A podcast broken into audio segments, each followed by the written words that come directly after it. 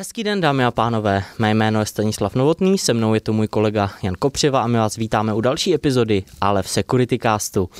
Evropská kryptoměnová burza Etherbase minulý týden odhalila skutečnost, že její síť byla narušena neznámou skupinou hackerů, kteří ukradli kryptoměnu v hodnotě 5,4 milionů dolarů. Etherbase se sídlem v Bratislavě na Slovensku zahájila svoji činnost už v roce 2019 a je to platforma pro výměnu kryptoměn, která se zaměřuje hlavně na integraci kryptotu SEPA a nebo třeba na podporu multi-asset. Ten útok samotný se odehrál v pondělí večer, kdy se škodlivým aktérům podařilo napadnout šest peněženek, takzvaných hot wallets, Etherbase obsahující Bitcoin, Ethereum, XRP, Tezos, Algorand a Tron a z nich převedli finanční prostředky do svých peněženek spravovaných na šesti konkurenčních kryptoburzách. Informoval o tom samotný Etherbase v úterý prostřednictvím Telegramu. Vzhledem k tomu, že vyšetřování toho incidentu stále probíhá, tak k němu Etherbase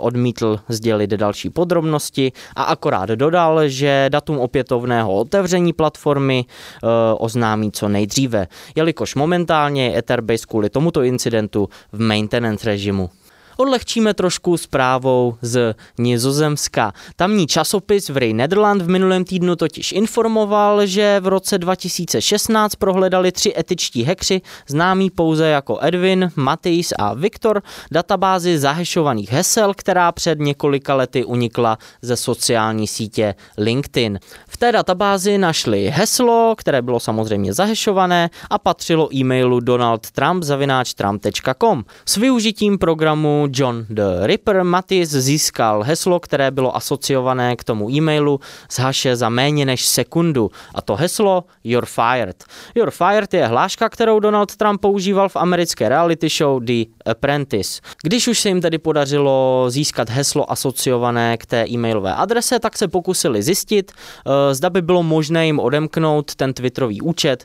Donalda Trumpa. No a když se podařilo zadat jako verifikaci v Twitteru účtu Donalda Trumpa Trumpa správnou e-mailovou adresu, která je potřeba k ověření přihlášení, která byla tedy samozřejmě Twitter zavináč donaldjtrump.com. Eh, byl jim naštěstí přístup k účtu zablokován, eh, ale jenom proto, že si Twitter všiml, že se snaží přihlásit z Evropy a Donald Trump se mezi tím sám přihlásil z New Yorku. Tohle celé tedy znamenalo, že Donald Trump si od roku 2013, kdy došlo k tomu uniku hesel, ze kterého etičtí hekři čerpali, nezměnil heslo. Ale rozhodně není ve volbě málo bezpečných hesel sám. Mark Zuckerberg použil heslo da ke svým několika účtům pro sociální média, které se hackerům podařilo exploitovat v roce 2016. Doporučujeme tedy používat trošku bezpečnější hesla než tyto celebrity, anebo používat Password Manager. Navážeme jednou technickou pozitivní zajímavostí. V rámci Windows 10 Preview buildu 20211 publikoval Microsoft i v rámci Subsystem for Linux 2 možnost nativně mountovat další partišny, které používají Linuxové souborové systémy, například ext4.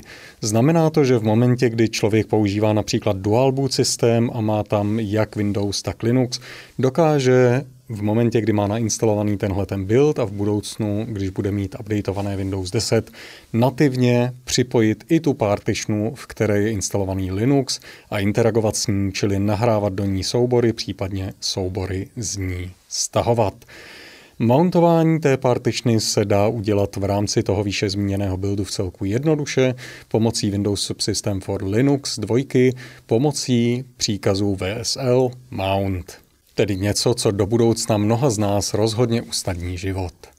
Ta druhá technická zpráva, u níž se dnes zastavíme, je o poznání méně pozitivní.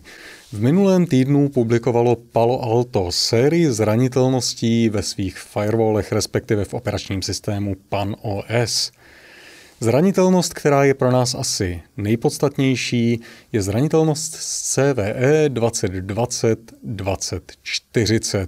Jedná se o Remote Code Execution, kterou může zneužít neautentizovaný vzdálený útočník v momentě, kdy je na tom firewallu aktivovaný Captive portál nebo v momentě, kdy je používaná vícefaktorová autentizace. V takovém případě stačí, aby útočník zaslal speciálně formátovaný požadavek na firewall a následně dojde ke spuštění útočníkem definovaného kódu s oprávněními administrátora roota v rámci toho systému, což je rozhodně extrémně velký problém. Zranitelnost se týká všech aktuálně podporovaných verzí Pan OS s výjimkou verze 10. Pro všechny ty zranitelné verze jsou již k dispozici záplaty. Pro zajímavost, dle dat ze služby Shodan z dnešního rána, celosvětově je k internetu připojených a z internetu dostupných okolo 40 tisíc zařízení, která by potenciálně mohla být zranitelná. Neříkám, že jsou. V České republice je takových zařízení okolo 60. Lze jenom těžko odhadovat, kolik z nich zranitelných skutečně bude, ale na základě ohlašovaných verzí, které byly k dispozici na službě Shodan, to vypadalo, že přibližně polovina z nich ještě updateovaná není. Touhletou lehce nepříjemnou zprávou se s vámi pro dnešek rozloučíme, dámy a pánové. Děkujeme, že jste se k nám připojili a doufáme, že se k nám připojíte i příště. Naslyšenou.